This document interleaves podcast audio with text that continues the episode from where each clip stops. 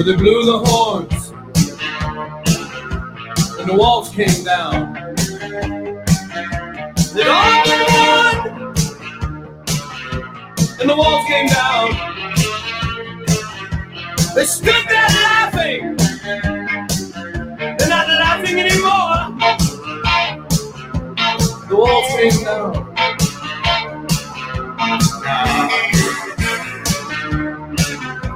Sanctuary fades, congregation splits,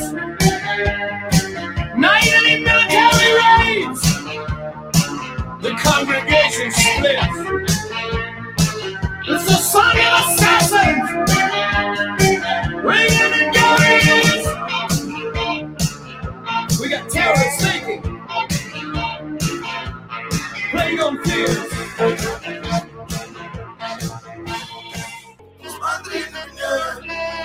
Покажи мне всех новость, смотри на меня. Они не понимают вообще, что мы все. Смотри на меня. Столько всего, что как будто даже мой дом осталось. Покажи мне всех новость, смотри на меня. All right, welcome everyone. I thought I would start with a little bit of Russian music, not because I'm Russian bot, not for Russian collusion, but just to show how benign the Russians really are and how the Chinese are everywhere. So today I thought that I would start off quick as I advertised to just bring out some actual news in regards to this Pfizer debacle, vaccine, fast tracking that's going on before I just kind of just talk about other things. And I think I'm just going to, put that there because I know there's a lot of information out there that is so confusing. They got an extension. No, they didn't get licensing. No, they didn't get this. And I wanted to dispel some of this.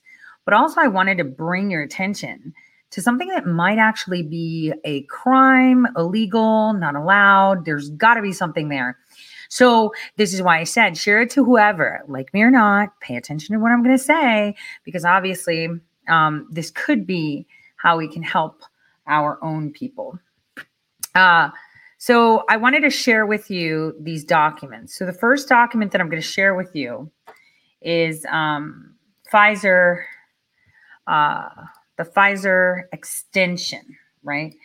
And I want you to pay attention because two letters were sent out yesterday on the 23rd, okay? Two letters. One was sent to, hold on. Pfizer, BioNTech, and the other one was sent to Pfizer Inc. I guess it's so bizarre how they are interchanging as if they're different entities. But so this woman, Ms. Harkins, in Pennsylvania yesterday got a letter saying that on February 4, 2020, according to FDA Act. Secretary of the Department of Health and Human Services determined that there's a public health emergency and that has a significant potential to affect national security or the health and security of the United States citizens living abroad. Listen carefully. Determined that there is a public health emergency that has a significant potential to affect national security or health and security of United States citizens living abroad. And that involves the virus that causes coronavirus disease 2019. On the basis of such determination, the Secretary of Health and Human Services on March 27th, 2020, declared that circumstances exist justifying the authorization of emergency use of drugs and biological products during COVID-19 pandemic.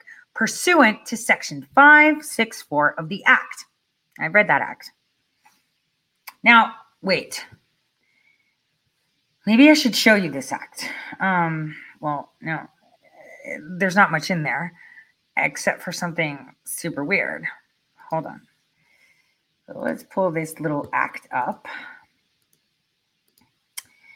It says here, obviously, the Section 21 USC 360 BBB-3C, expedited development and review of medical products for emergency use.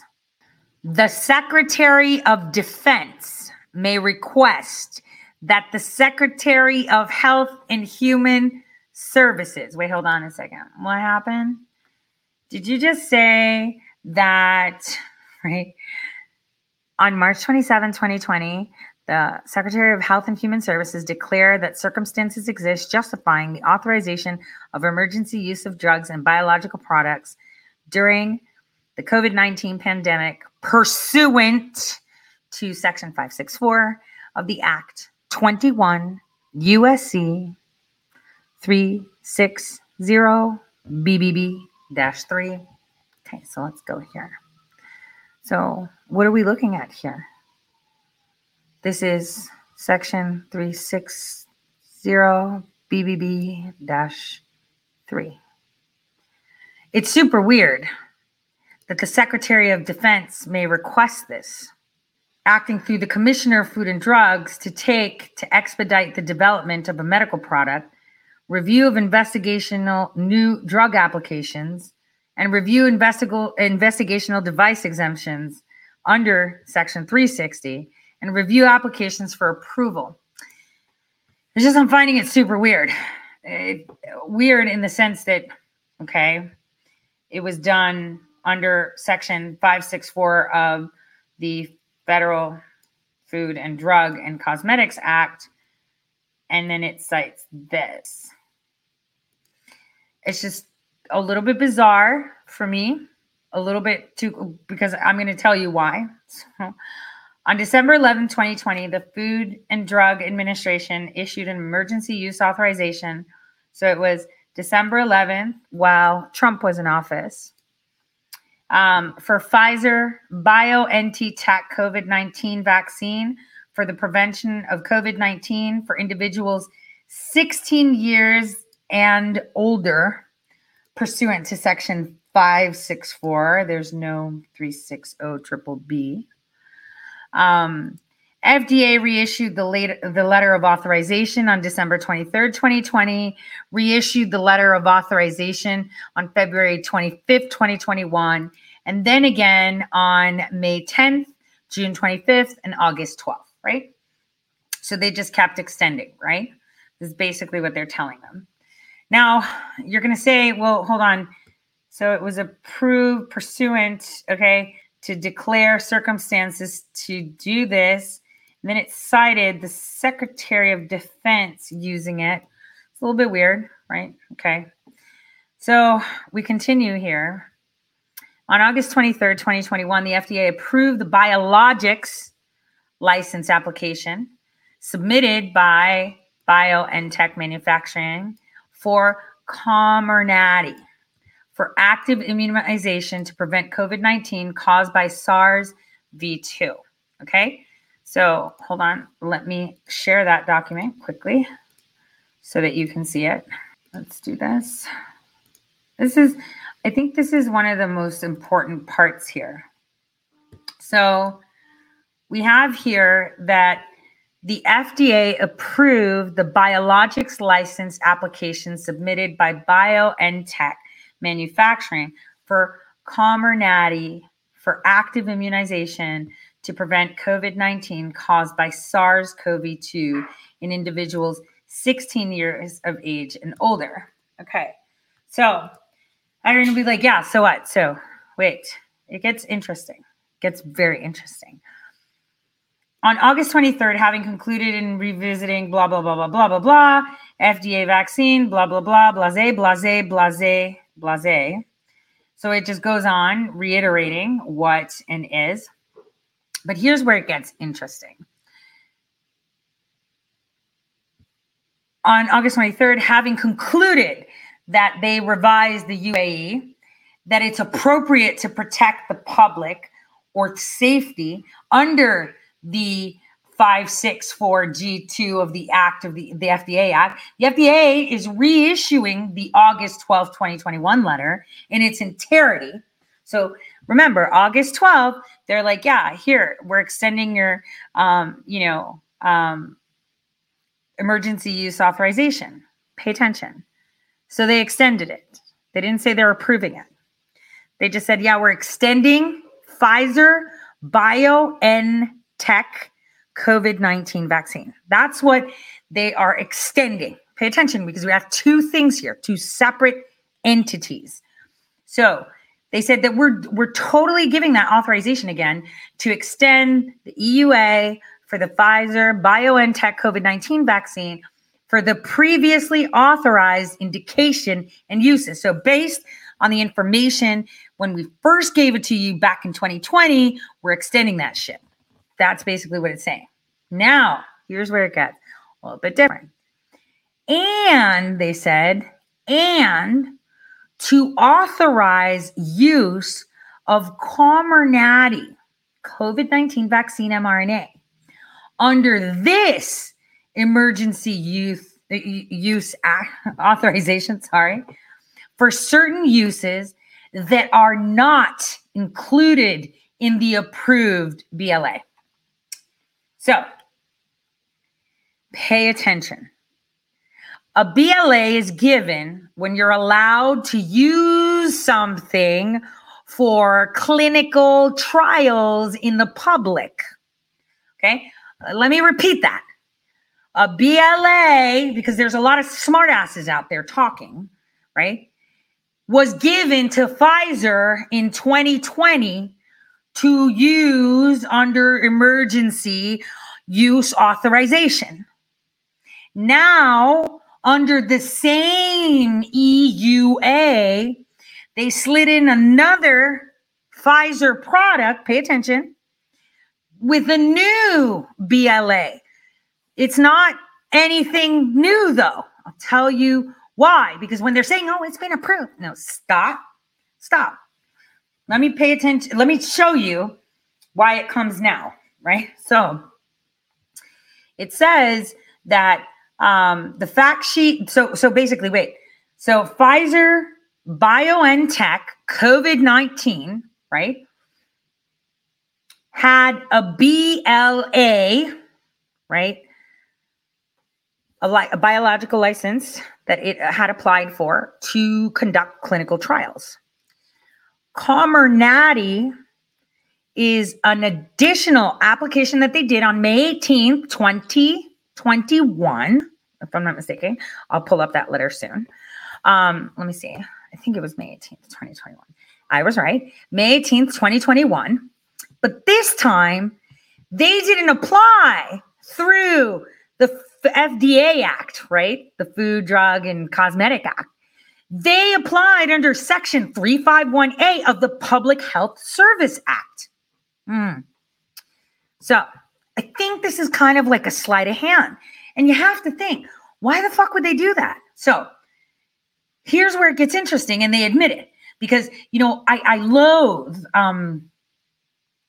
you know, you guys, I have to actually thank my lawyer. See, he's working on a case, and he calls me.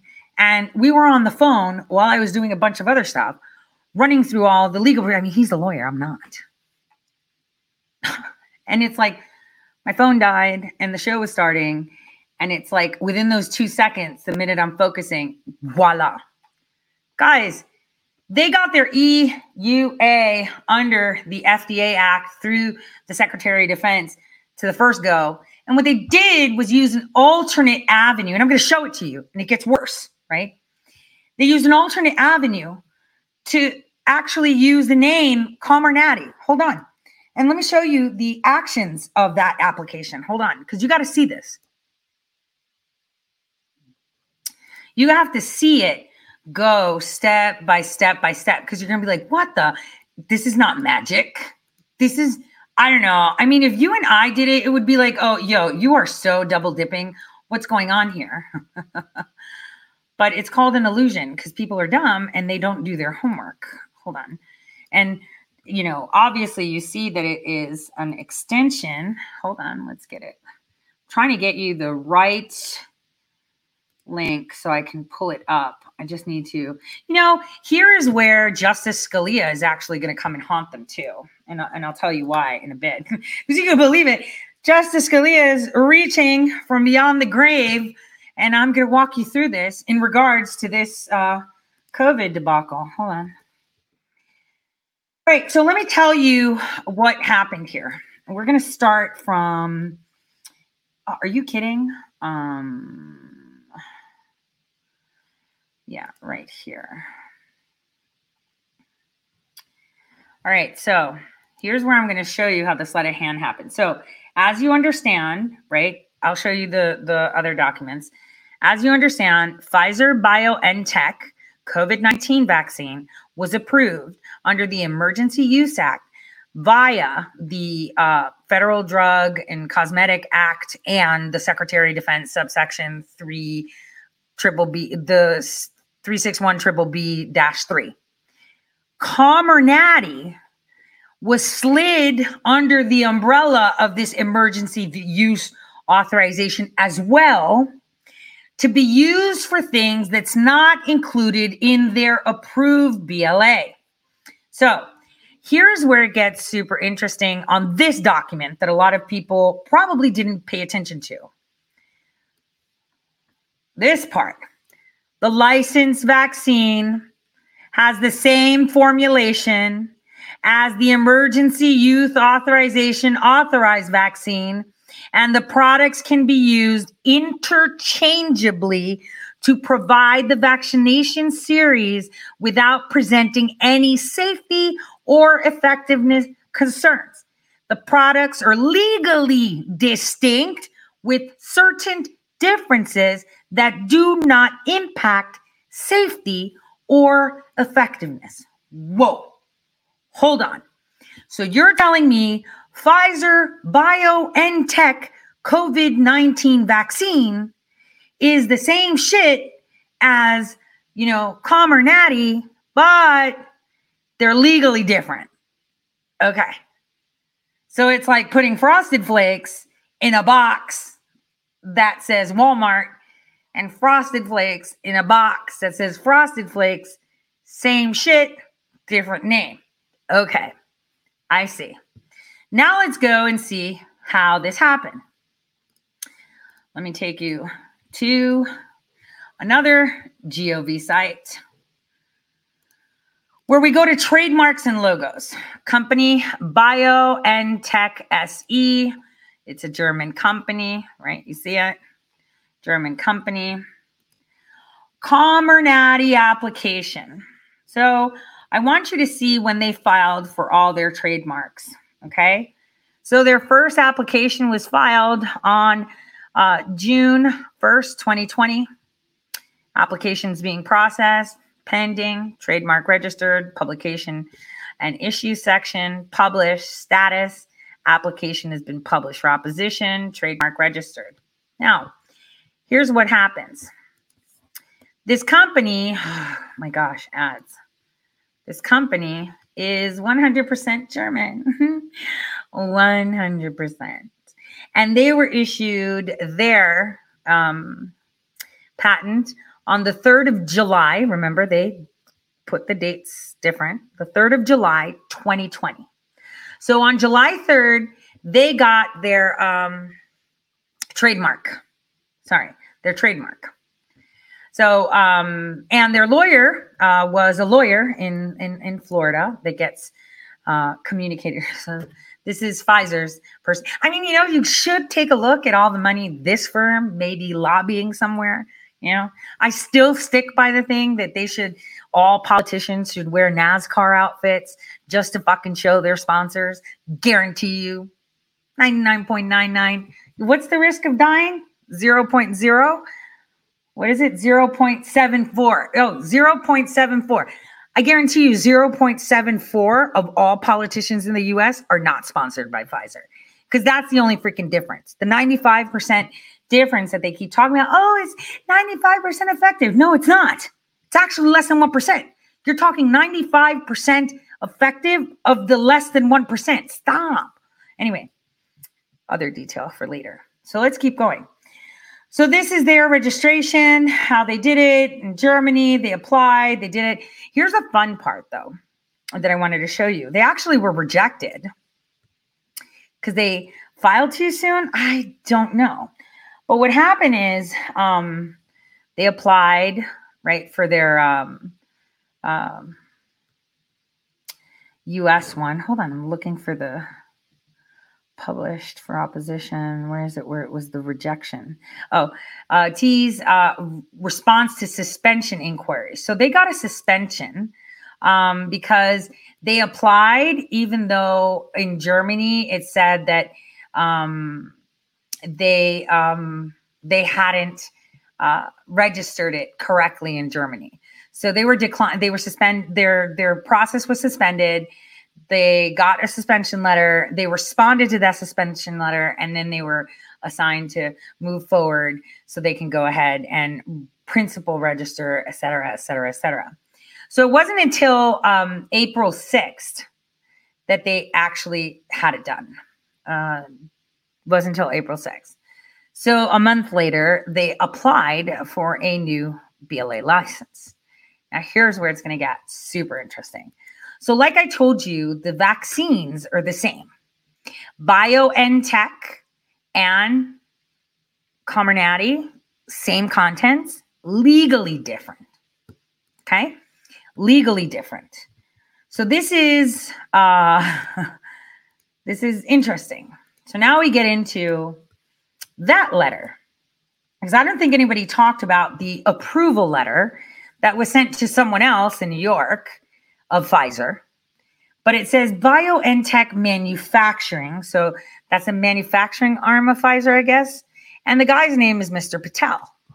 And it starts, please refer to your biologics license application submitted and received on May 18, 2021 under Section 351 of the Public Health Service Act. Ooh, immediately you see the difference, because the first one was, yo, you applied and you were approved under Section 564B1C of the Federal Food, Drug, and Cosmetic Act. The Secretary of the Department of Health and Human Services determined plausible blah, blah, blah, Section 564 of the Act, 21 USC 360 BBB-3. That was the first one. This one is 351A of the Public Health Service Act. You see how that goes? Double dipping. But here's where it gets really interesting. We are issuing Department of Health and Human Services U.S. license number 2229 to BioNTech Manufacturing in Mainz, Germany, under the provision of Section 351A of the Public Health Service Act, controlling the manufacture and sale of biological products. So now, we've just licensed a German company control of manufacturing and selling biological products in the United States. I mean, that happens all the time, right? We buy medications from other countries, right? Of course. We have control, though, of the content, because they're usually pills and vials, you know, and stuff like that. And we make sure that they are to the standard of the FDA, because we're all in their business, right? And we know where they're being produced, because if you're buying a Bayer aspirin, right? It's not manufactured in Germany. It's manufactured in the U.S. with the German recipe. Why? Because we got to watch that shit. Let's keep going. The license authorizes you to introduce or deliver for introduction into interstate commerce those products of which your company is demonstrated with compliance with establishment and product standards. Under this license, you are authorized to manufacture the product COVID-19 vaccine mRNA, which is indicated for active immunization to prevent coronavirus disease 2019, caused by severe acute respiratory syndrome, coronavirus 2, in individuals 16 years of age or older. The review of this product is associated with the following clinical trials. Hold on, I'll show you those too, just so you can see where all the guinea pigs are. Manufacturing locations. Wow. Oh, man. For those of you that are watching, this is pretty weird. Let me read it word for word. Under this license, you are approved to manufacture COVID-19 vaccine mRNA drug substance at redacted.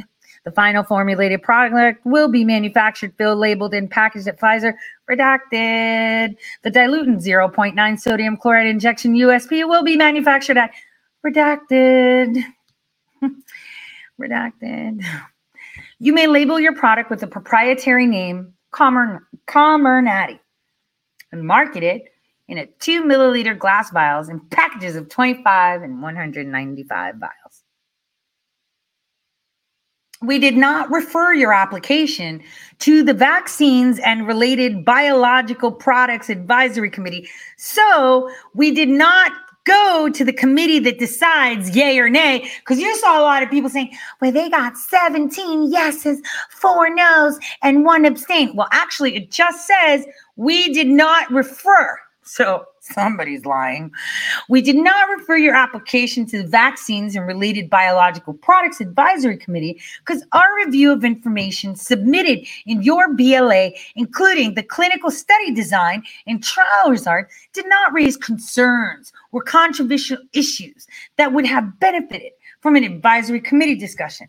In other words, we didn't need to talk to any doctors or nurses or actual experts. We here, the appointed business professionals at the FDA, felt super confident that we didn't need an advisory committee. We just say yes. Bingo. The dating period for COVID-19 vaccine mRNA shall be 9 months from the date of manufacture when stored between negative 90 degrees Celsius to negative 60 degrees Celsius. That's between a temperature of negative 130 Fahrenheit to negative 76 degrees Fahrenheit. Shit, that's the temperature of Mars. That's amazing, right? The date of manufacture shall be no later than the date of the final sterile filtration of the formulated drug product at redacted.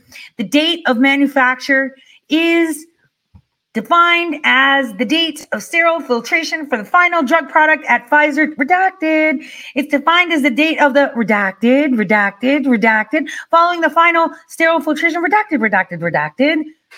You see where I'm going with this? Lots of shit's redacted. So, no advisory committee, because they just felt confident. Of course they did. Because the advisory committee, what did they vote on? You saw the news yesterday with me where they were like, we're resigning. And, you know, how many of them? 17 of them said yes, and 4 said no, and 1 said, I'm not telling. So it's like, what did they vote on if they never went through an advisory committee? Question. 2, transparency. Well, why are they redacting it? Well, looking into the B4 section, right, on redactions, it means trade secrets. And it's like, wait, hold on a second. Stop it for a second. So you're telling me under this license, you're approved to manufacture COVID-19 vaccine mRNA substance at sole location is a trade secret? Man, where the fuck are they doing it? Why is it so secret? Huh? Why is it so secret? Could it be because it's a foreign nation and maybe you're not allowed to do that due to national security, especially when Germany has actual agreements of sharing information and working together with China that they signed in 2016 with their FDA, and the fact that their vaccines, Pfizer vaccines in Germany, have been developed by Chinese Wuhan lab scientists? Wait, so wait a minute. You want to give, stop a second. You want to give my military, right, a vaccine that the Chinese made, totally not a biological weapon, is it? Totally safe. So it's totally not an issue of national security that they're in Germany making this shit, right? And then they want to give it to our soldiers because, you know, we won't get a bunk batch or anything. If they want to kill us, they won't put anything in it. And wait a minute, why the fuck are we trusting the Germans? Our NSA isn't even allowed to look at their information. We don't trade any information ever since Barack Hussein Obama moved over to the GMX server in 2015. So again, tell me why we are trusting Germans and how this happened right after Trump left. How did this happen? Right after Trump left? This is a very big question because right now they're using the same product as the Pfizer vaccine that exists now, marketing it under their approved trademark patent name, Comirnaty, and they're being treated as 2 legal different entities, all right? I'm just saying, this is redacted. And while someone would be like, well, you know, trade secrets. Well, actually, it was Justice Scalia that actually wrote an opinion on a case. Let me get that case up so I can read it to you. It was actually Justice Scalia that wrote that opinion in regards to pharmaceutical companies not providing information. So it's Public Citizen Health Research Group was the appellant versus the Food and Drug Administration. United States Court of Appeals, District of Columbia argued January 21st, 1983, decided April 15th, 1983. Appeal for the United States District Court for the District of Columbia. Let's see. Jeffrey Gibbs, Special Assistant U.S. Attorney, Rockville, Maryland, of the Bar of the Supreme Court, New Jersey, pro hac vice, by special leave of court, with whom Stanley S. Harris, U.S. Attorney Royce Lamberth, and R. Craig Lawrence, Assistant U.S. Attorneys, and Thomas Scarlett, Chief Counsel, Food Drug Administration, Washington, D.C., were at the brief. Let's see. Before Edwards and Scalia, Circuit Court Judges, and Van Dusen, Senior Circuit Court Judge, Third Circuit. So let me get down to that page where it talks about it. So let's see. Here we go. So in the publication under 1287, it says, trade secret status is reserved for information involving the productive process itself, as opposed to the collateral matters of business confidentiality, such as pricing, sales volume, data, sources of supply, and customer lists or lab rat lists. This restrictive approach, in fact, was adopted only pre-FOIA case of which we are aware of that had defined trade secrets under the federal TSA, a source to which we assume Congress surely would have looked at. Under this definition, a trade secret is an unpatented, commercially valuable plan, appliance, formula, or process, which is used for the making, preparing, compounding, treating, or processing of articles or materials, which are trade commodities. So only by that, we see that the redactions that have been placed on this letter do not conform with what the laws say, okay? So that tells you that, you know, what if under those redactions, you know, we could see China. You don't know that. You don't know that. You don't know that. So basically they have, through the courts, and there's more, Scalia was the first, they put down the trade secrets are trade secrets, but this redaction is a little bit weird. And you know why it's weirder? Because the insert that they have and they published along with this talks about the diluent of 0.9 sodium chloride injection, where it's going to be manufactured. So take this. It's two companies. One of them is Hospira, Inc. And the other one is some weird name, and I'll show you. Hospira, Inc., actually, the FDA, for the past 3 years has been knocking them on quality, on everything. Like, they don't store things correctly. Things are always coming up bad. So the FDA has actually dinged them a few times because they're not good at their job. But the thing is, they're owned by Pfizer. So they're allowed to not do good. Then here's the weird thing. I want to show you this because this is super funny.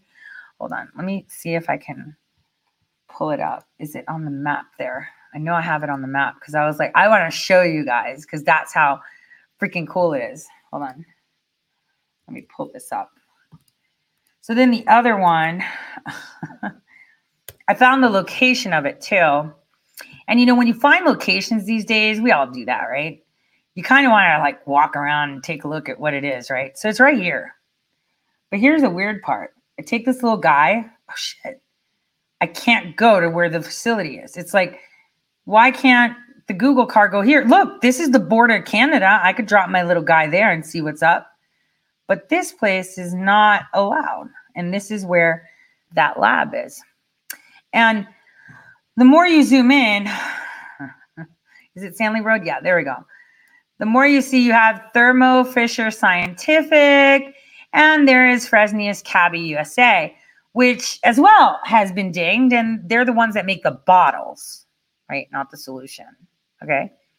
So the stuff is coming in from somewhere that comes to them, and they get stuff from the Hospira place, which is in Kansas, And then I guess they do the solution and they stick them in the bottles that are latex free, by the way, for those that have latex allergies. But the weird thing is, it's that it's in this location where we can see tons of buildings with no names. And the weird thing is, I mean, that's super weird. Oh, look, a nice blackout thing.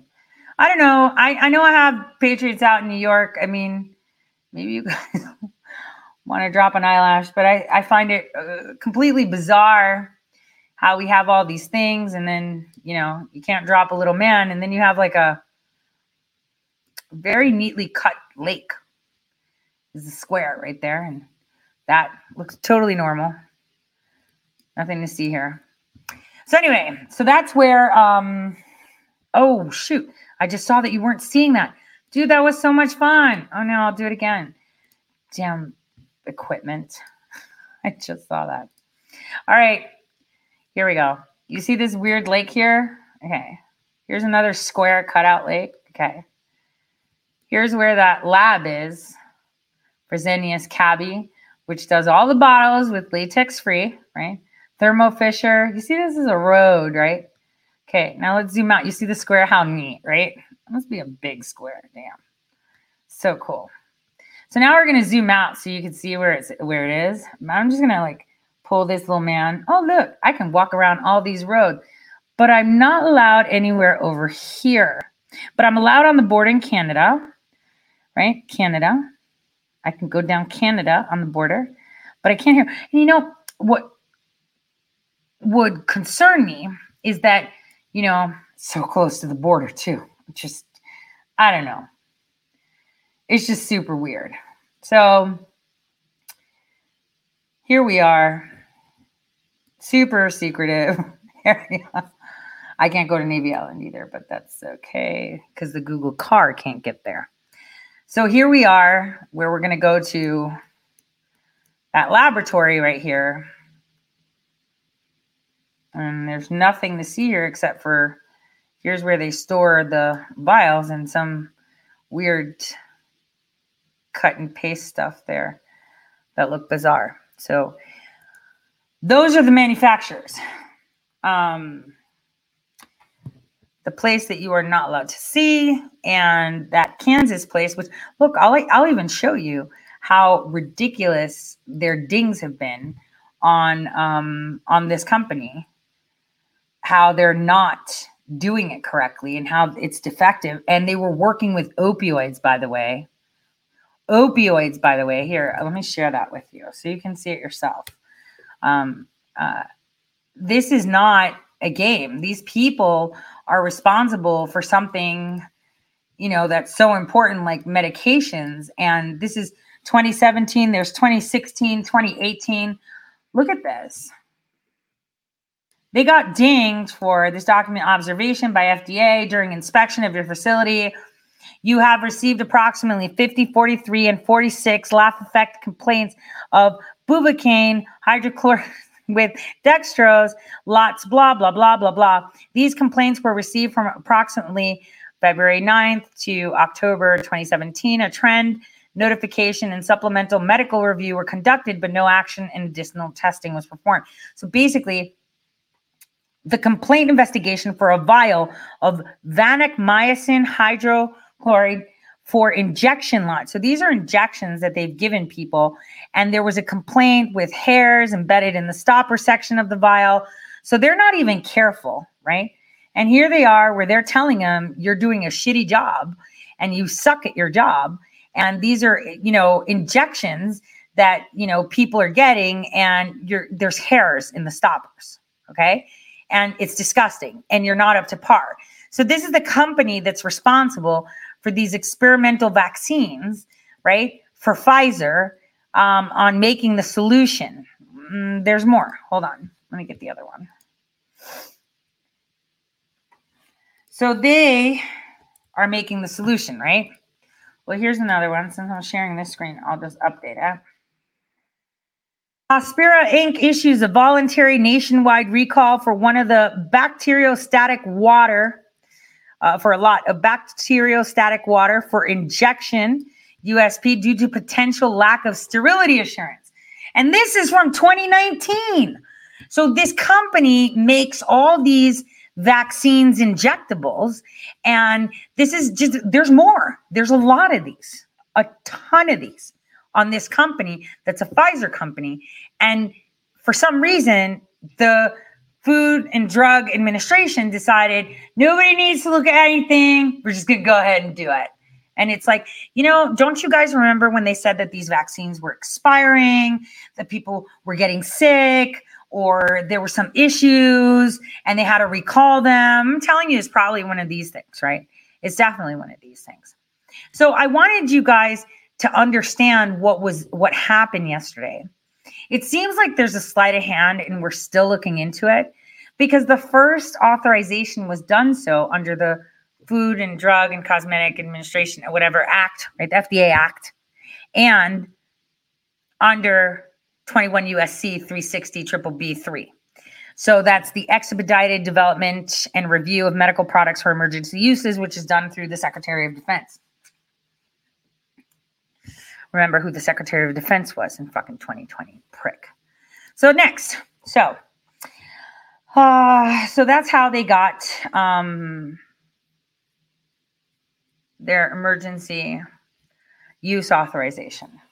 And now they got the same vaccine under the guise of the Public Health Act with a brand name. So it's the same thing, different packaging. Okay? You understand? Same thing, different packaging. So something's up.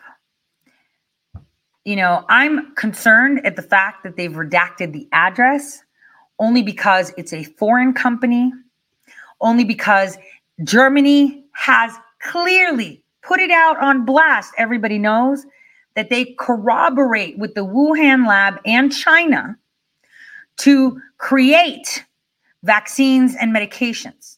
This is a very big problem if we are importing things from Germany and we don't have the capability of inspecting, okay? This could be a big, huge problem for national security if military incorporates it, if we don't have this transparency and if we are not manufacturing it and observing it here in the United States. I don't know why we would be going to blindly inject our soldiers, our sailors, our airmen and space guardians with something that is made outside of the United States by a potential enemy. So this is the problem. I believe it should be the only concern all of us should have. And someone needs to put their foot down on more transparency. Because I have never, ever, ever seen a drug used under Emergency Use Authorization Act, right? To then slide in their brand name and get it approved. Based on what data? Because right after this break, right, we're going to listen to a little song. Right after this break, I'm going to show you the drug trials. I'm going to show you the locations. And I'm going to show you how little they have. So the question should be, how did they go from zero to hero if they didn't start until 8 months ago? And within 5 months, they applied for a license and they received it within 60 days. What? How does that even happen? Sounds fishy to me. See you in a bit. I can feel it coming in the air tonight. Oh Lord, and I've been waiting for this moment for all my life. Oh Lord, can you feel it coming in the air tonight? Oh Lord, oh Lord.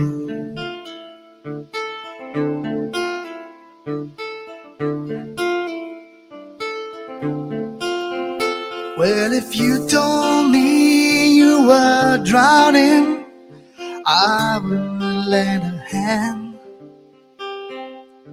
I've seen your face before, my friend, but I don't know if you know who I am.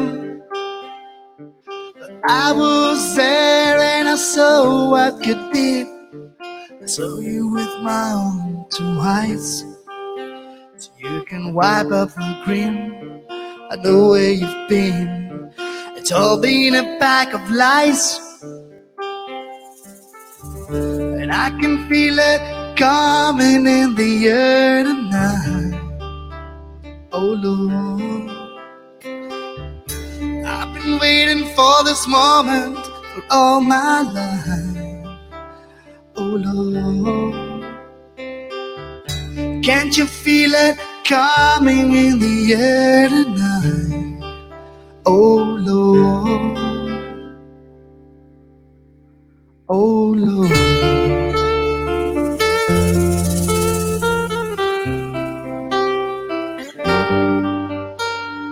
I let it fall, my heart, and as it fell, rose to claim it. It was dark and I was over until you kissed my lips and you saved me. My hands, they're strong, but my knees were far too weak to stand in your arms without falling to your feet. But there's a side to you that I never knew, never knew. All the things you say, they were never true, never true. And the games you play, you would always win, always win. But I set fire to the rain, watched it burn as I touched your face. When it burned, while I cried, cause I heard it screaming out your name. I set fire to the rain, and I threw us into the flames. When I felt something died, cause I knew that was the last time. The last time. Sometimes I wake up by the door, and how you call must be waiting for your call. Even now when we're already old, myself from looking for you. Well, I remember, don't worry. How could I ever forget? It's the first time, the last time we haven't met.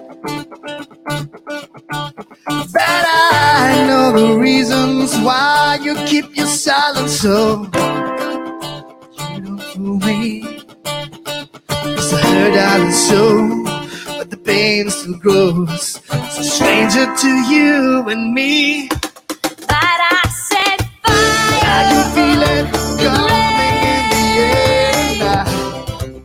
the air. Oh Lord. When it hurt, but I cried, cause I heard it screaming out your name. Your name. I set fire. And I've been waiting for this moment all my life. Oh Lord. When it felt something died, cause I knew that was the last time. The last time. Oh, I can feel it coming, yeah. Oh no. Let it burn. I can feel it coming, yeah.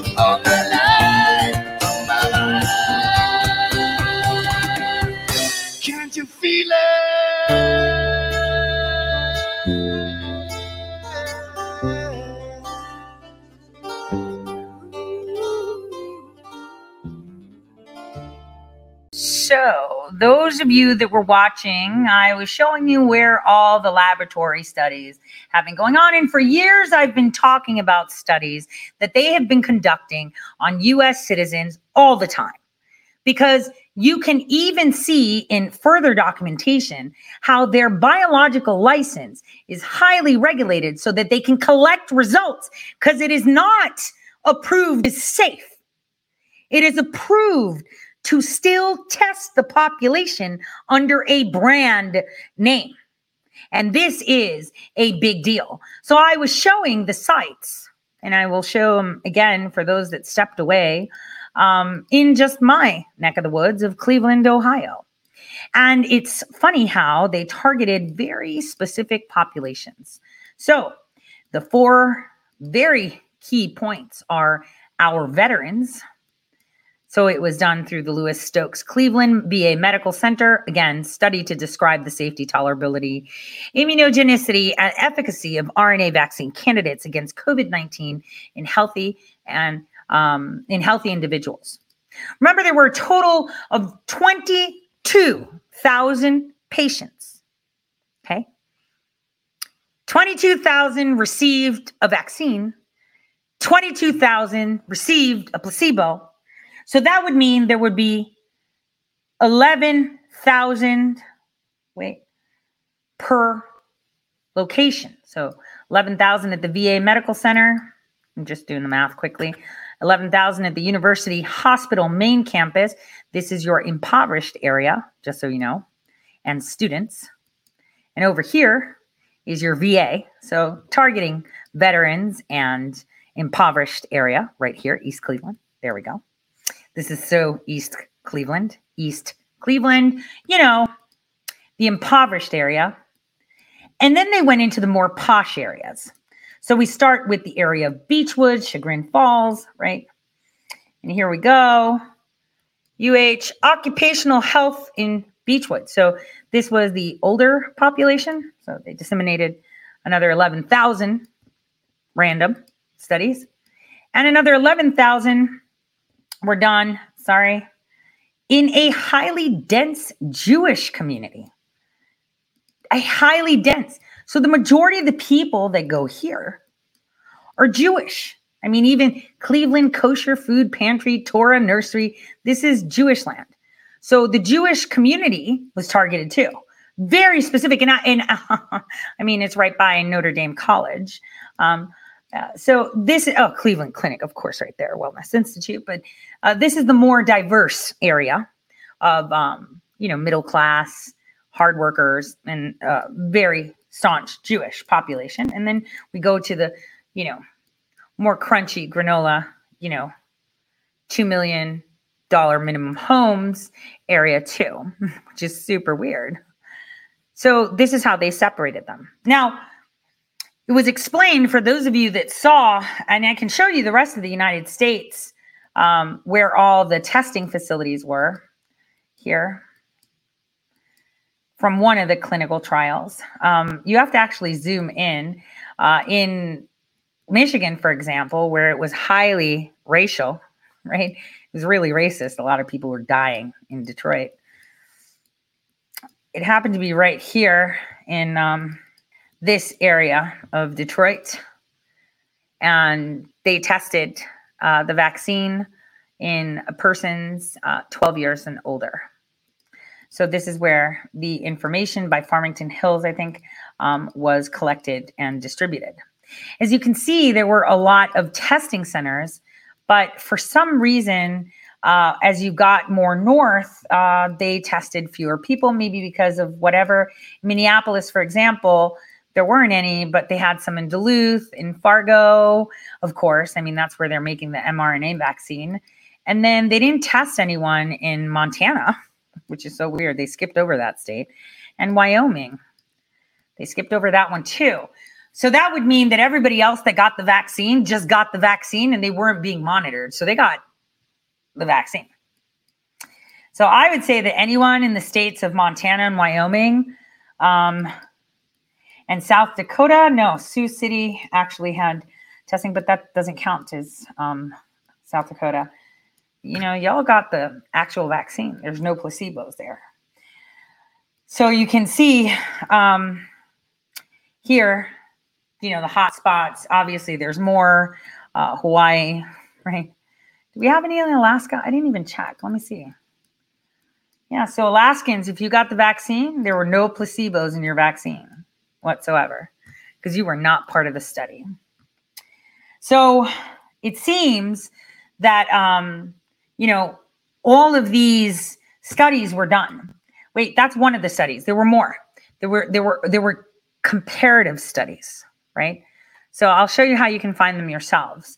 So in the letter that I was showing you with the redactions, they said that the review of the product is associated with the following national clinical trial numbers.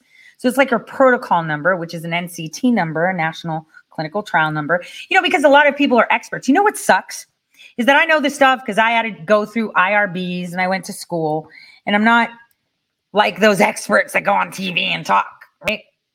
Or like, you know, some doctor that, you know, got some PhD in something that says, I know everything. No, you don't know shit, because you obviously said they were approved, and what you didn't point out was the truth. So here you go into clinical trial findings. This is how I could find mine too, when they were up and running.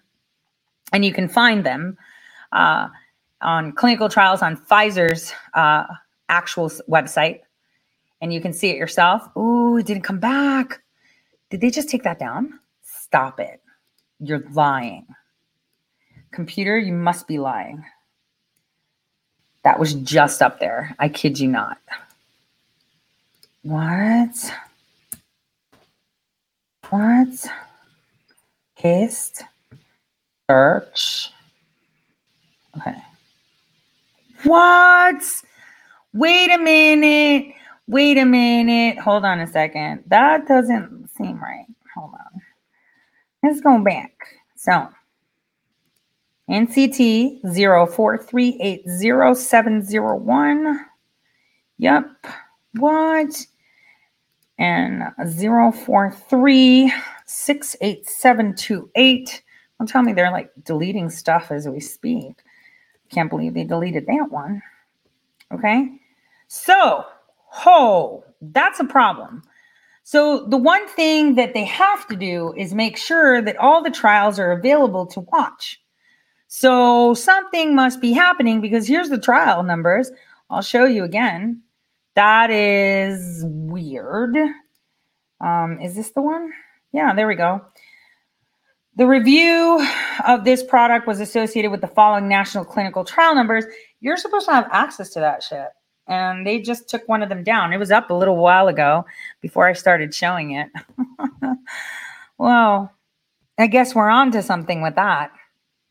Now, I wanted to say the FDA has a lot of explaining to do, because they're making claim on TV that it's 95% effective. Well, in fact, if you're vaccinated with the Pfizer vaccine, you are going, the people that got vaccinated still get sick by 0.1% of the vaccinated people still get COVID, right? They get COVID. If you're unvaccinated, there's a 0.74 chance, right, that you're going to get COVID. So basically, if you divide those percentages, if you take 0.4 divided by 74? 0.74. Let me see. Get 95%. And a lady in Ohio today testifying, who is a PhD and a PharmD, a pharmacist for over 30 years, pointed that out and said their 95% approval rate was by saying that 95%. That it was 95% effective in that less than 1%.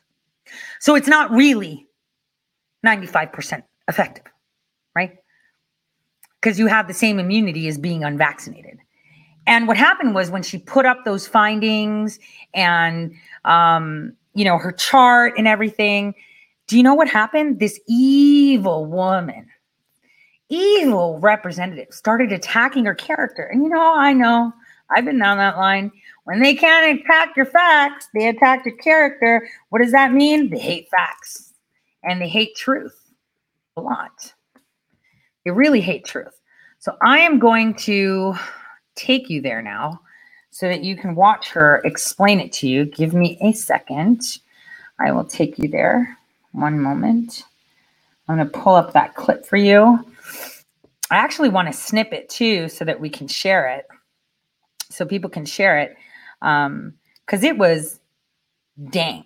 You know, it was one of those things like, dang, did that just happen? Like, that's crazy. So it was a pretty intense session. 5 minutes were just for people that were speaking facts. Everyone else got more time than 5 minutes because, you know, that's the way they roll. You're not allowed to have time when you speak facts because, you know, we don't need truth out there. You'll see this representative attack her saying, "You said Barack Obama, nee, nee, nee, nee, nee." Okay, got the clip for you. Okay. She seems like the sweetest person ever. I hope you're ready for this. For those of you that missed it, she's incredible. Here we go. Hold on. She is right here. Let's go. I'm doing it from my Twitch feed. Okay, and play. See, in Atlanta, Georgia, hold monitoring. On. Need to rewind her a little bit. Okay. You. There we go. Chairman Lips, I guess you took a little break. Chairman Lips and members of the Health Committee, thank you for the opportunity to testify before you today about Substitute House Bill 248, which addresses current threats to medical informed consent in our state. I am Dr. Christine Severin.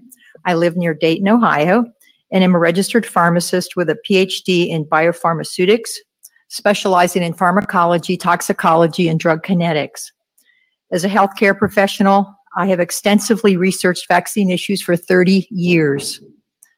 As former director of the Vaccine Policy Institute, I regularly traveled for 10 years back and forth from Dayton to Washington, D.C. and Atlanta, Georgia, monitoring federal vaccine policymaking commissions at the FDA, CDC, and the Vaccine Injury Compensation Program.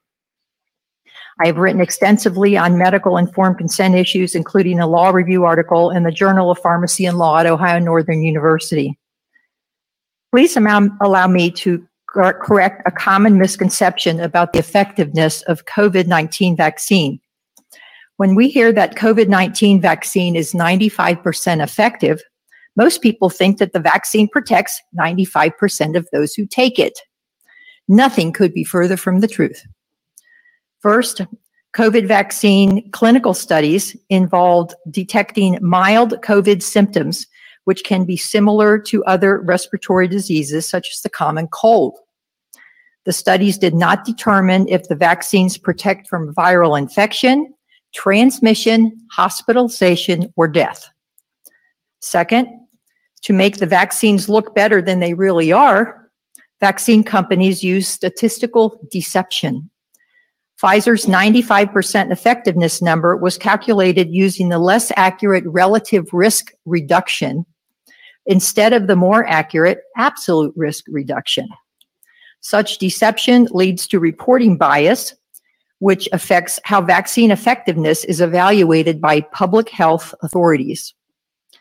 In the Pfizer COVID vaccine clinical study, chart here, and you also have that in your testimonies, in the Pfizer COVID vaccine clinical studies, about 44,000 test subjects were divided into two groups of 22,000 each, vaccinated and unvaccinated. And the vaccinated group, you have a vaccinated group and unvaccinated, and the unvaccinated received a placebo. 8 people in the vaccinated group, that's 8 out of 22,000 or 0.04%, developed mild respiratory symptoms and a positive COVID test, while 162 in the placebo group, that is 162 or 0.74%, developed mild respiratory symptoms and a positive COVID test. This is illustrated on here. In fact, 0.04% on here is so small that you can't even see the pie slice. And over here, 0.74% in the unvaccinated group. It's still a very small slice of the pie, which this all means that 99.96% of the vaccinated group and 99.26% of the unvaccinated group were not infected or sick with COVID. More than 99.2% of each group had the same outcome, whether vaccinated or not, with less than 1% absolute risk reduction in vaccine recipients. So you might ask, how did Pfizer calculate 95% efficacy for its vaccine? What they did, they took the 0.04%, they subtracted it from the 0.74%, they took that difference and put it over, how would I say that here? The difference was divided by 0.74%. And that's how you get 95%. Thus, we see that working with small percentages, these little pie slices, drug companies deceive the public. Unfortunately, this happens with other pharmaceutical products, not just vaccines. You see it every day in television drug advertising. Prominent physicians and others have written books on the deception of the drug that the drug companies use with the public. Here's one by Marcia Angel. You have it cited in there, and she was editor of the New England Journal of Medicine for 20 years. Another one, this Deadly Medicines that Were Organized Crime: How Big Pharma Has Corrupted Healthcare. Doctor, we're at 5 minutes. We're at 5 minutes, so let me wrap this up. Thank you. Thank you so much. In addition to the above COVID vaccine statistical deception, Ohioans should be concerned about serious financial conflicts of interest among organizations such as the American Academy of Pediatrics and the drug companies. I documented this problem in my June 6, 2017 testimony before the Ohio Senate Finance Committee, and you have that testimony with you there. And this past spring, radio ads promoting COVID vaccine with reference to the Ohio Department of Health and a voice message from Governor DeWine were funded by the Pharmaceutical Research and Manufacturers of America. This organization employs 11 registered Ohio Statehouse lobbyists. That's the trade group for the drug companies. Doctor, thank you very much. I think we've gotten the gist of your, we'd like, Representative Liston. Okay, before this cow, this demon of a woman speaks, right? Who is screaming because they didn't want to kill babies, and trashes her, not her data, not her facts, right? I wanted to tell you that the Nurses Association is actually funded and sponsored by Pfizer. Thank you, Vice Chair Holmes, and thank you for your presentation. I'd like to clarify your background a little bit. Vaccine Policy Institute, I'm not finding that as any sort of official organization that I've heard of or can even look into. If you go to the Secretary of State's office, it was incorporated for a number of years, and the organization is now been, what would you call it? It stopped, but I founded and headed the organization for several years, and had newsletter and research, right? So you can check on the Secretary of State's website if you'd like. Okay, and just following up, when I kind of look through, what you've put out there, you reference the AAPS a fair bit. Do you have a relationship with that American Association of Physicians and Surgeons? Okay. I'm asking, do you have a relationship with them? Do I have a relationship with them? Mm-hmm. I've had one or two articles published in their journal. Okay. But if you read the article, everything I write is referenced. Okay. Yeah, I mean, you have quotes on their website. Gosh, it sounds like me, right? Everything I write is referenced. Even my affidavit was referenced. This woman is trying to trash her. Oh, you said you have a relationship with them, really? And it's like, well, I did write a couple of articles for them. I don't know if that constitutes a relationship, but I've been published. Okay. And you tag them frequently. So I assume that you might be a member or a component of that organization. Is that correct? Or well, since it's American Association of Physicians and Surgeons, mm-hmm. I'm not a member because I'm not a physician. However, I am I have a PhD, not just a PharmD. So I don't know if you know the difference or not. Okay. Yeah. So final question with this. Yeah. Final question. And I guess I just, when I see your quotes on their website and I see other things that they've been involved in, I just want to clarify, this is an organization that's been very famous for denying the existence of HIV and saying that Barack Obama uses mass hypnosis on his speeches. And I just wanted to clarify that those were not, do you hold the positions that, the organization that supports you or at least publishes your work does as well? Well, it's back in the 90s. I know I had something published when I was still working with Vaccine Policy Institute. That's when, things were published with them. So, I don't really know what your, I guess, guilt by association. I don't quite know. I'm just asking because right now, if you go to their website, you can find your quotes on there. And so I just wanted to make sure that, to see if you did hold those beliefs. That I would, excuse me, sir. Right. Yeah, it's the way it go. Direct it to the chair, please. Yeah, I'm so sorry. Please ask for a second. Rude. Second question. So we just keep it in organization. Gotcha. Rhinos. Okay, thank you. I think we're... Chair recognizes Representative Stewart.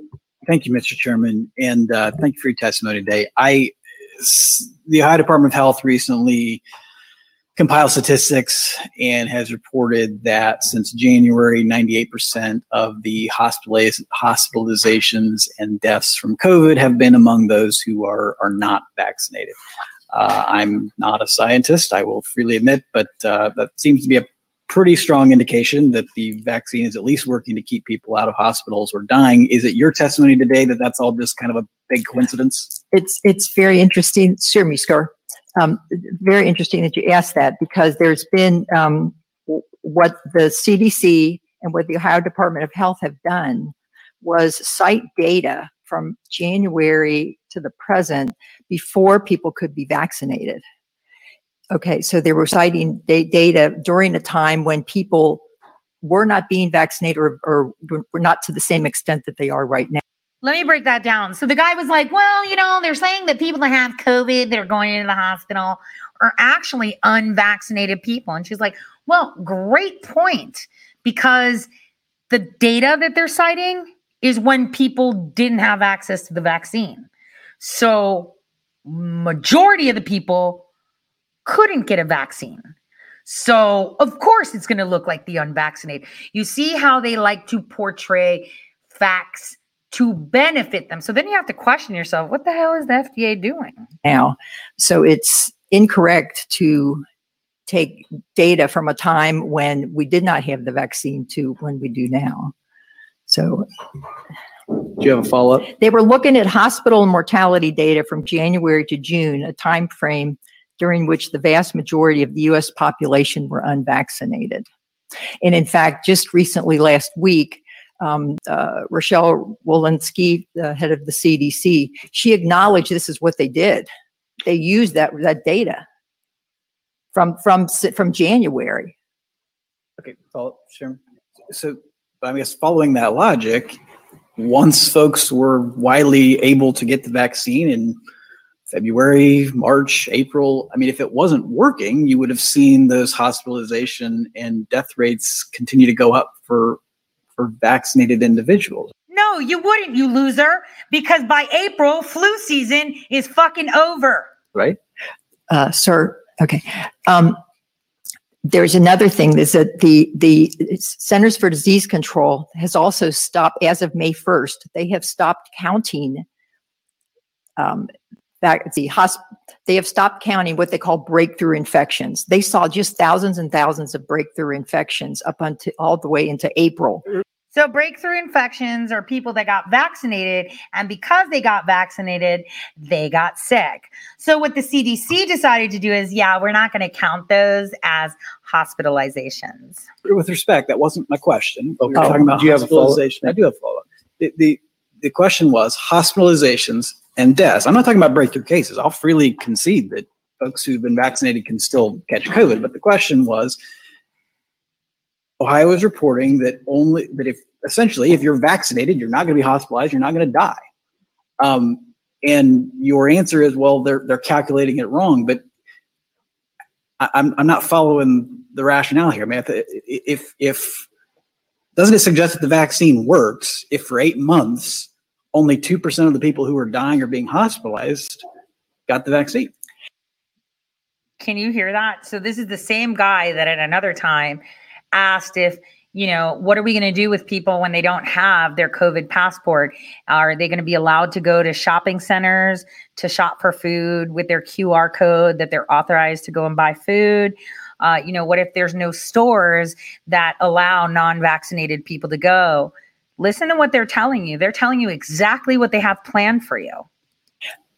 Sir, he's a Republican, by the way. That's the point that I'm making. I mean, if you'd like, I could cite everything for you like I've done here in my presentation, and I'd be happy to write something up for the committee and let you and inform you exactly when and where and how the Centers for Disease Control and the Ohio Department of Health are not being quite straight with us here. Just one more, Mr. Chairman. Okay. If you're saying that their statistics are wrong and they're reading it the wrong way, I have to assume you've run it a different way. It's like me. I get on a scale. It shows that I'm 250. I get on another one and it says 230. I'm going to quote the 230 scale, okay? Because it makes me feel better. Same thing here. They don't want to use data of breakthrough infections, so they will only use data of unvaccinated people. But regardless, everything went down after April, loser, because the flu was gone. And people stopped going to the doctor because they weren't allowed because they have no vaccine. How many folks do you believe have been hospitalized or died that were vaccinated? Sir, I'd be happy to get those numbers for you. I mean, this is what I was concentrating on today because we had 5 minutes.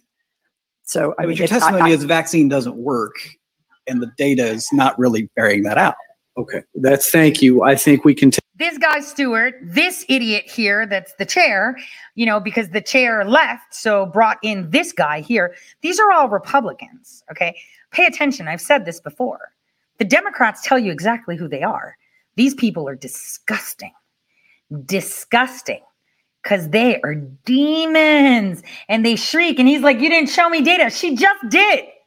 She showed you hard-ass numbers telling you, yeah, you want to see where the 95% is? It's in that little less than 1%. So they're saying they're 95% better than not being vaccinated for that less than 1%. Are you getting it now? And they're like, you didn't prove that. The numbers don't say, like, that guy's an idiot. That Stewart guy, idiot. Like, Ohioans, hello, remove these guys. Who are these clowns anyway? I mean, I was really glad that I watched this because tomorrow I'm heading down to my daughter's school board, which, by the way, I just found out, guess who sponsors it? I shit you not. George freaking Soros. Are you kidding? Are you kidding? I had like, oh my gosh. Oh my gosh. It's called the, hold on. I need to, guys, I like couldn't believe it. Like, how was this missed? Like, how was this even missed? I'm like, in awe that this was missed. Like, are you kidding? Like, these people are insane. It's called the, oh gosh. Let me see if I can show it to you guys. Cause it was like, I couldn't believe it when I saw it. Okay. I have the page. So let me get their website up. So this is like a UN thing more than anything, which is even scarier. These are the people. I mean, I don't even think the parents know that. It's going to be interesting to kind of reiterate that to them. Hold on, let me share this with you. Because I was shocked. Okay. So this is the Cleveland Council on World Affairs. We all know the symbols. Let me see if I can do it like this. Mayfield High School. Right there. Wow, right? Right there. Damn. FBI Cleveland division is in here. This is so, oh my gosh. Like, I couldn't believe it when I saw it. What? I couldn't believe it. These people are everywhere. It's a good thing, you know, we're heading down there with friends, right? For those that are in Northeast Cleveland and are coming down here, it's tomorrow at 7 p.m. at Mayfield High School. You know, obviously I'm going to, you know, you hear me on the radio. I don't talk like this in person, okay? I do to friends and you guys, but this isn't how I talk when I debate. You're seeing the not professional Tory. The professional Tory is a different hat, very different hat. And so I won't be recording it when I speak, and I don't even know if they're going to let me speak. But the one thing that I did love, and I have to show this to you and play it for you guys, was, you know how I've been talking about eugenics? Okay, so there was a priest that actually testified, and he talked about eugenics. But also, the weird thing is that Tucker Carlson, gosh darn it, I don't know where that clip is, where Tucker talked about history and how they had masks in 1918, he said.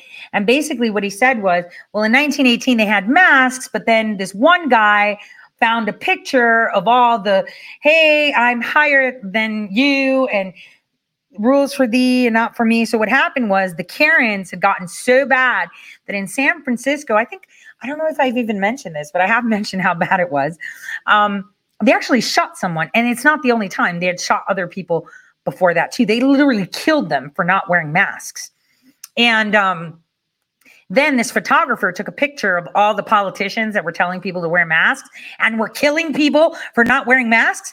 And when they put out this picture of them not wearing masks, people were like, yeah, hypocrites, we're not wearing it either. And they lost power, and then the mask just went away, right? Just like that, nobody died either. So here we saw Barack Hussein Obama having a party with a bunch of people. And you know what the New York Times said? Well, they're of higher stature. Wait, what? Wait a minute. You're saying that the elitists don't have to wear masks because they're elitist? Are you kidding me? Like, who says that out loud and even remotely thinks that it's a good idea? Like, ever. Like, how is that a good idea in any freaking universe? Yeah, so they're allowed to not follow the rules because they're another stature than you. You're a peasant. Like, when she said that and tweeted it and wrote about it, did you fucking think about it? Like, who says that out loud? Like, I don't care how evil you are. You don't say that shit out loud. They were a more sophisticated group. That's it. Those were the words. They're a more sophisticated group. You guys aren't sophisticated. They are. So they don't have to wear masks, right? Barack Hussein Obama and his friends for his birthday can celebrate with no masks because they're sophisticated. You're feeble-minded.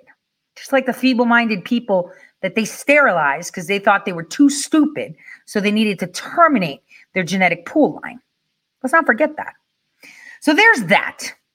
Well, how about Pelosi hanging out at the vineyard with, you know, donors and shit, no masks? It's okay. Well, what if I told you that on Monday, after I served my daughter's high school, the letter that I had emailed to the school board, and then the principal was like, you need to go to the school board. I go to the school board. I ring the bell. Nobody answers the door. I'm like, what's going on? There's a cop outside. I'm like, yo, is anybody home? Like, are they here? He's like, yeah, there's tons of them. Suddenly, the minute I yell out to the cop, hey, is anyone there? Suddenly, someone opens the door. And in walk me and John. And we walk in. Guess what? Lady wasn't wearing a mask. Okay. She goes behind her little, you know, plexiglass desk. Like, it's going to save her because COVID doesn't go on top or around. It can't turn corners, right? She goes behind her desk with the stupid plexiglass and asks me what I want. I tell her, want to see the superintendent? Yeah. And so she leaves without her mask, passes through us without her mask, and goes and gets another lady who was the executive assistant of the superintendent. And she came out without a mask. And she was telling me how he's really busy and not here right now. And I was like, I hope he's working, right? So, oh, yeah, he's always really busy. I see. Well, I want to talk to someone right now. And I sent you guys an email. Yeah, I didn't see it. And I was like, yeah, of course you didn't. I want to talk to someone else. So then the assistant superintendent comes out again with no mask. And here we are, 5 people in a small space with no mask, all having a conversation. But they had just issued a notice mandating that all the children of Mayfield School District had to wear masks. I mean, I can't wait to lay that out to the school board tomorrow, because rules for thee and not for me. See, this is how it happens. And you know, we didn't even register that they weren't wearing masks until we left and I was in the car driving. And then John was like, wait a minute, masks. I was like, what? They weren't masks. I was like, they weren't wearing masks. Oh my gosh, they weren't. Wait, I think the dude had a mask in his hand. I don't know. I think it was a polka dot, maybe a black one. He had it in his hand, but they weren't wearing masks. No. And it's like pretty interesting. So you issue a decree that everyone was wearing masks, but you're not wearing them. I see. It's going to be very interesting tomorrow.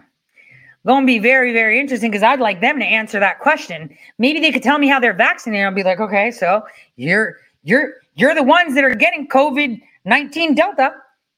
COVID-19 Delta. Now you're going to Epsilon. We skip that. We're going to Lambda direct. Alpha, Lambda, me. Maybe, oh, we'll go to COVID Pi, maybe. Or Tau, COVID Tau. Maybe we'll just skip the letters. I guess maybe they're using different letters in other countries. Maybe, right? That's what they would do. They would use COVID letters in other countries. So, okay, I wanted to pull up this law. So weird.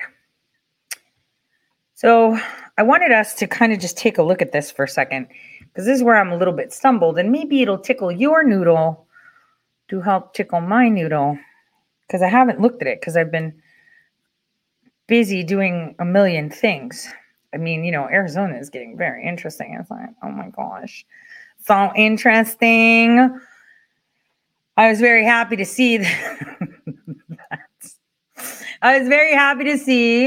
that somebody else came to the same conclusion that I did when, what was it?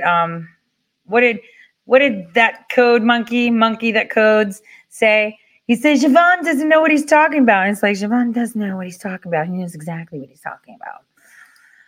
Because it's going to be quite interesting. Okay. Where is it? Okay. I'm trying to pull it out. Okay. Scientific exchange. So for anyone, just in case they want to delete this, we should ensure that we have this down pat so they don't.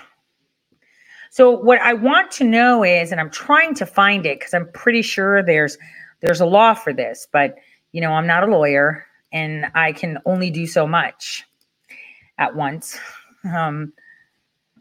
But what's weird here, scientific exchange between Germany and China to strengthen product and food safety. China Food Drug Administration, CFDA, visiting German Federal Institute of Risk Assessment, BFR. Scientific exchange in the area of product, food, and safety between Germany and China is to further be expanded in the future. This was the agreement between the China Drug Food Administration and the German Federal Institute for Risk Assessment on the occasion of a visit of Vice Minister of the CFDA, Jai Kai-Tang, to the BFR in Berlin. In view of global trade and agrarian products, worldwide standards in the area of product, food, and safety are becoming increasingly important. Basically, the FDAs of China and Germany signed a partnership. We're proud to be able to share experiences and know-how with our Chinese partners in order to further consumer health protection in Germany and China. China. Sounds interesting. I mean, I'm just saying, if I was, you know, a commander, I'd be like, yo, where's this vaccine coming from? Germany. NSA not allowed to look at Germany. We have no eyes in Germany. What? You mean we have Fauci's people? Fauci's people were in Wuhan too. Stop. So let's move it along. This is something that we need to assess, but hold on. Where is it? Let me, Let me get that document. Hold on. I wanted you guys to take a gander. Where is it? Gosh darn it. Are you kidding?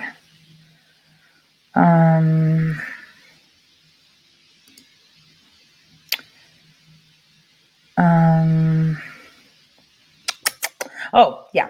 So they're telling you that the manufacturing is done by a U.S. company in New York that we saw, right? The one that I couldn't get onto with Google Maps. Well, you know, what's really weird. Wait, is that the right one? No. Where'd it go? Give me a second. Damn documents. I have like so many of them open. I need to show you this. This is coming from the FDA website, not from like some bunk place. I don't do bunk places like put out exercises as real news like idiots. Okay. Actually speak German, read it, understand it. Yeah. Yeah. Throwing shade. I have to. I mean, I loathe losers or woke people. All right, here we go. So that company, Fresenius Kabi in New York, but here it says it's in Illinois, New York, Illinois, I guess, whatever, right?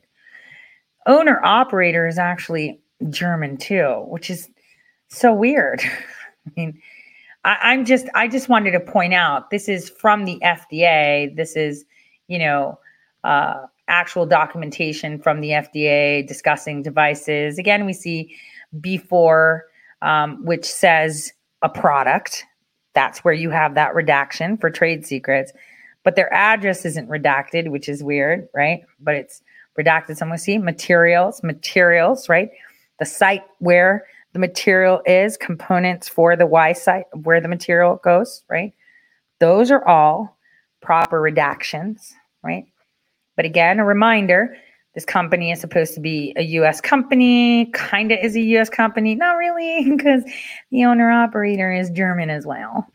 So it's all German product or German manufactured product that we're getting as a vaccine, not American. We have no control over it, and they kind of hang out with the Chinese. So again, just to show you the differences, we see B4 locations, substance at, manufactured at. If they're redacting the locations, that means they're hiding something because it doesn't make sense why you would hide the location. Another thing I wanted to tell you about this product, which is really weird, is if you remember in the letter, they said, we're going to like authorize it to do stuff that the experimental, the emergency, the EUA vaccine that doesn't have the name, of Comirnaty. That vaccine, the Comirnaty one, will be used for something else. And the something else is actually really weird. Check this out. There's a study, a pediatric study, to evaluate the safety and effectiveness of Comirnaty in children 12 years through 15 years. Here's the weird thing. They submitted their final protocol for Comirnaty before they had the name established, right, on October 7th, so that they can study children between 12 and 15, which means, listen carefully to what I'm saying, Comirnaty did not get a license until yesterday, but their study has already started, which tells you what? We have a problem, Houston, because how do you start a study as Comirnaty, right, when you just got your BLA? Super weird. Here's another one. Comirnaty in infants and children 6 months to 12 years of age. So parents that are crazy enough to put their children, their beloved child that has been alive for only 6 months, a year and a half, 5 years, put it in a drug trial because, you know, why not? Guarantee you the majority of these kids that they're using, kid you not, are kids under CPS control. But prove me wrong. Prove me wrong that they are not using children that they have medically kidnapped, taken away legitimately, whatever. They don't have any legitimacy. Let's break that down at another time. All these kids, these orphans, these kids that are in, you know, foster care are the ones that are being experimented on because they have no one to advocate for them. Pray for those children. So on February 8th, 2021, which is, wait, it's August, so July, June, May, they got their name, right? May, they applied for the BLA. Wait, that's 3. April, March, 6 months in advance, they submitted their protocol to start their study. So weird. So freaking weird. So they're studying 6-month-olds to 12-year-olds. But starting next year on January 31st, infants under the age of 6 months will be getting this vaccine. Now, just so that you understand this letter of approval, right? It tells you that they're required to provide a final report on their findings. So they're experimenting still, right? Not fully clear, it's still experimenting. And it says Section 505 of the Federal Food, Drug, and Cosmetic Act authorizes the FDA to require holders of an approved drug and biological product applications to conduct post-marketing studies and clinical trials for certain purposes. If FDA makes certain findings required by the statute. Are you seeing this? Study Charlie 4591009 entitled A Non-Interventional Post-Approval Safety Study of Pfizer BioNTech COVID-19 mRNA Vaccine in the United States to evaluate the occurrence of myocarditis and pericarditis following administration of Comirnaty. Wait, stop. Hold on. So let's see what study that is. Which one was it? 4591009. 4591009. So there's a study, 1008, 1009 somewhere, that has to do with children 6 months to 12 years old. I see. So what they want to do is approve the safety study of Pfizer BioNTech COVID by using Comirnaty's license, because Comirnaty is the same as Pfizer. I see. And so their final protocol submission is just at the end of the month. And now that they're going to be forced vaccinating children, they'll be monitoring. Report submission will be on October 31st, 2020. I mean, what a great day to submit it. Interim report, submission will also go 2023. And the study completion will be in 2025. Let's see how many children die or have pericarditis, myocarditis. Shit. This is terrible. This is terrible. So this is the 1021. You know which study that is, right? Look at the dates. Submission, report. Why are they getting so many interim reports? Look at the number. The number says it's Charlie 4591021. Let's go back up. Charlie 4591023.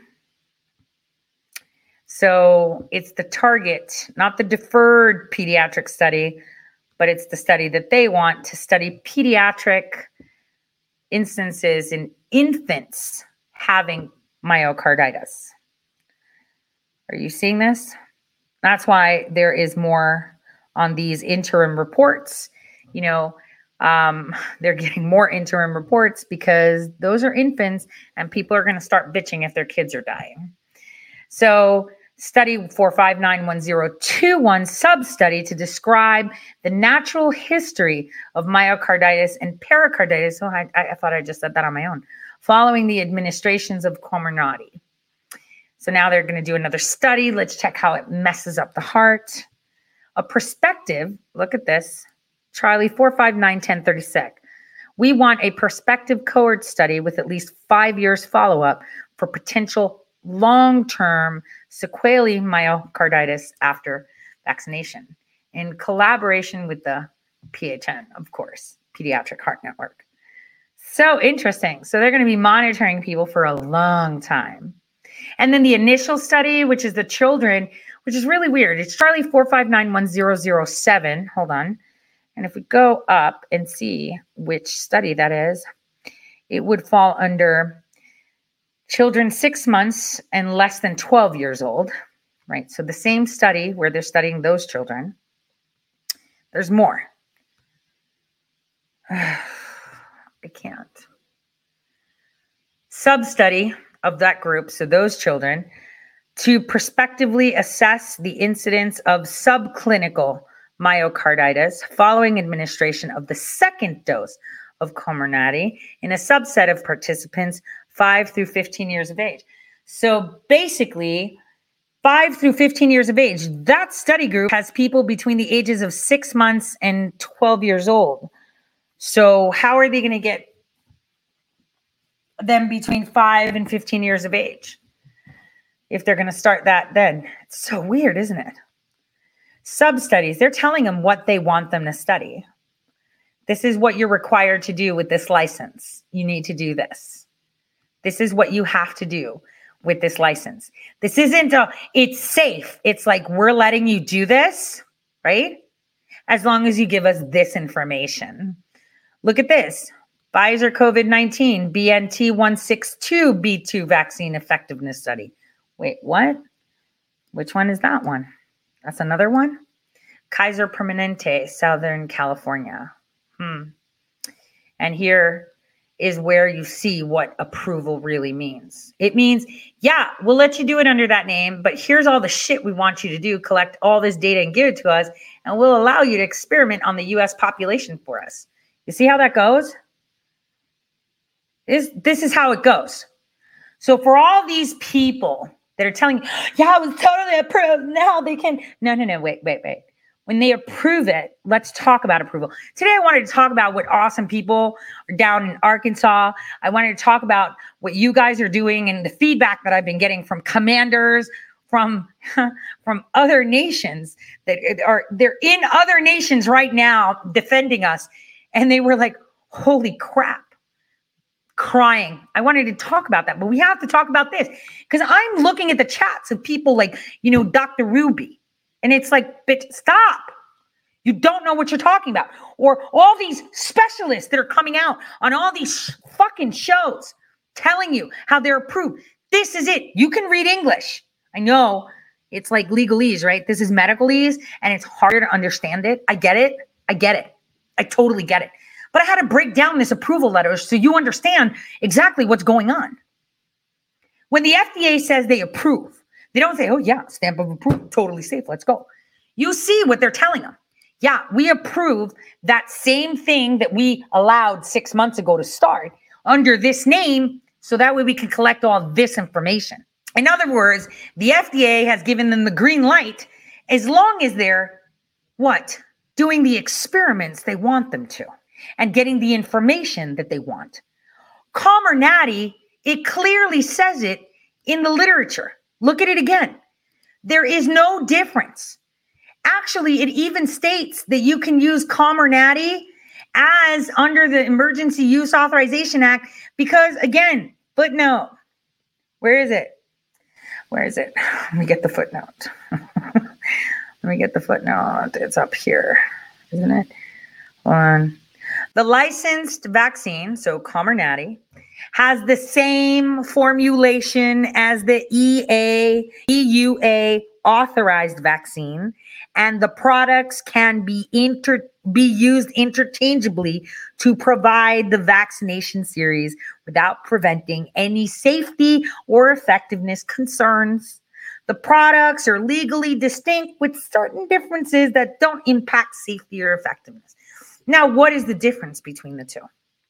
Well, Comirnaty is being used for testing and for data collection. So I would assume that there would be taggers, like green fluorescent proteins are taggers.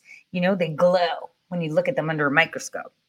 I'm just saying, the minute changes could be something simple like tags. I mean, when you're studying cows, you clip their ears, right? When you're studying a shark out in the wild, you tag it. So, you know, just saying. So, for the May 10, 2021 authorization for individuals 12 through 15 years of age, because they gave that approval on May 10th, the FDA reviewed safety and effectiveness data from the above reference ongoing phase 1, 2, and 3 trial that has enrolled approximately 46,000 participants, including 2,260 participants 12 through 15 years of age. Damn. Trial participants were randomized one to one to receive the Pfizer vaccine or saline control. So some people got the placebo one to one. So 46,000 participants, right? So that means how many of them got placebo? 23,000 of them. And out of those, 2,260 were between the ages of 12 and 15. So that means that we had 1,130 children that got placebo and 1,130 children that got the tested vaccine. That's disgusting. This is disgusting. It is really disgusting. Here's where they analyze what they've done. So on August 12th, right, the Pfizer vaccine was reauthorized to be used in individuals 12 years or older who have undergone solid organ transplantation. So they expanded the emergency use authorization to go and target children and adults. So if you're over 12 and maybe, you know, you got a kidney transplant, a lung transplant, a heart transplant, right? But you've had it for at least about 8 years. Well, that was the average, you know. They gave you the vaccine to see if it would fuck you up. So guess what? You just got a new heart and you became a lab rat and you might die from it because they just need the data. You see how that works? It's disgusting. And, you know, one thing I want to tell you. Do you know why your doctors are pushing this so hard? And I could not believe it. Doctors are pushing the vaccines on you because the insurance companies are paying them bonuses for vaccinating people. Did you know that your doctor can get about $40,000 as a bonus for signing up children? Did you know that your doctor can get an $80,000 bonus cash if over 60% of his clientele have the vaccine? It's the most disgusting thing I've ever seen. And then they say, trust the doctors. Take the incentive out and let's trust the doctors. If you're giving them money to jab you, it's not solid footing. That guy wants money. And if he could get 40 grand a pop and 80 grand for the conclusion, like the cherry on top, you know he's doing it. It's kind of like cops and tickets. They're not going to sit there and write you up a ticket for running, you know, for going 3 miles over the speed limit. But if you tell the cop, guess what? You get a $500 bonus. If you give 10 speeding tickets in a month, you could be half a mile over. Your ass is getting a fucking ticket because he needs that $500. And that's the problem that we have. This is how they coerce you. It's disgusting. And when I found out that the Nurses Association in Ohio, fucking idiots, their unions are actually sponsored by Pfizer, right? It's disgusting. I'm actually going to mandate tomorrow in some sort of way to ask the board to wear NASCAR outfits and show me who's sponsored. I mean, I know there's one of them that has a lot of sponsors, but, you know, who sponsors them? Because this is ridiculous. These people are getting paid to jab people. It's the most horrific thing ever. I don't know how these people sleep at night, and they don't care. They are willfully not looking and not paying attention because you know what? They're going to be jumping off roofs soon. You're going to see a lot of doctors come in and a lot of suicide because they won't be able to take it when it all comes out. Don't let anyone ever tell you that there's no way out. Don't ever let anyone tell you that a problem is way too big and you have no choice. Don't ever let anyone convince you that they did something wrong because they had no choice. You always have a choice. Always have a choice. And that's really important to understand that. On that note, guys, God bless. Have a wonderful evening. I won't see you tomorrow because I'll be at the school board meeting. So for those of you that I'm going to see there, I can't wait. God bless.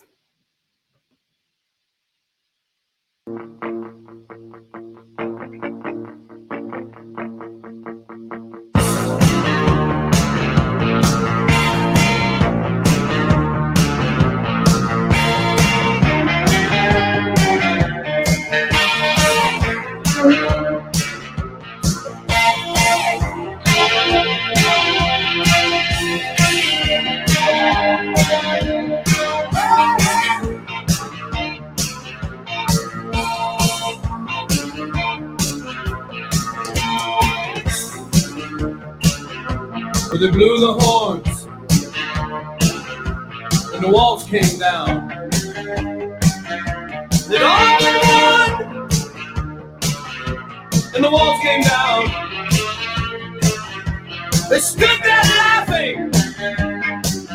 They're not laughing anymore. The walls came down.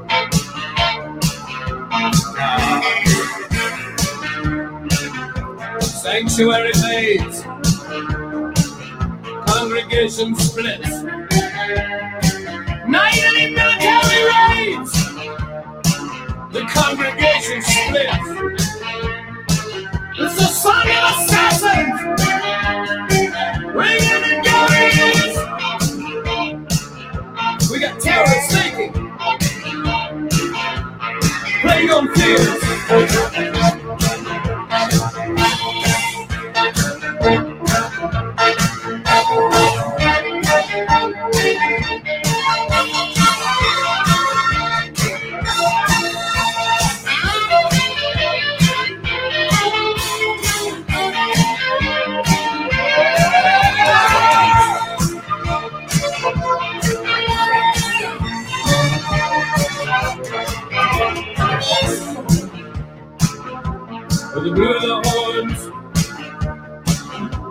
The walls came down.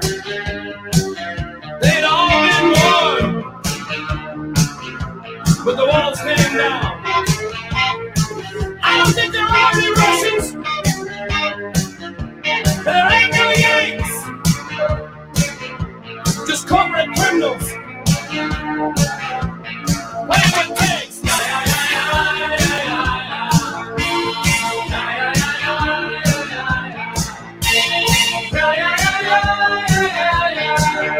Yeah.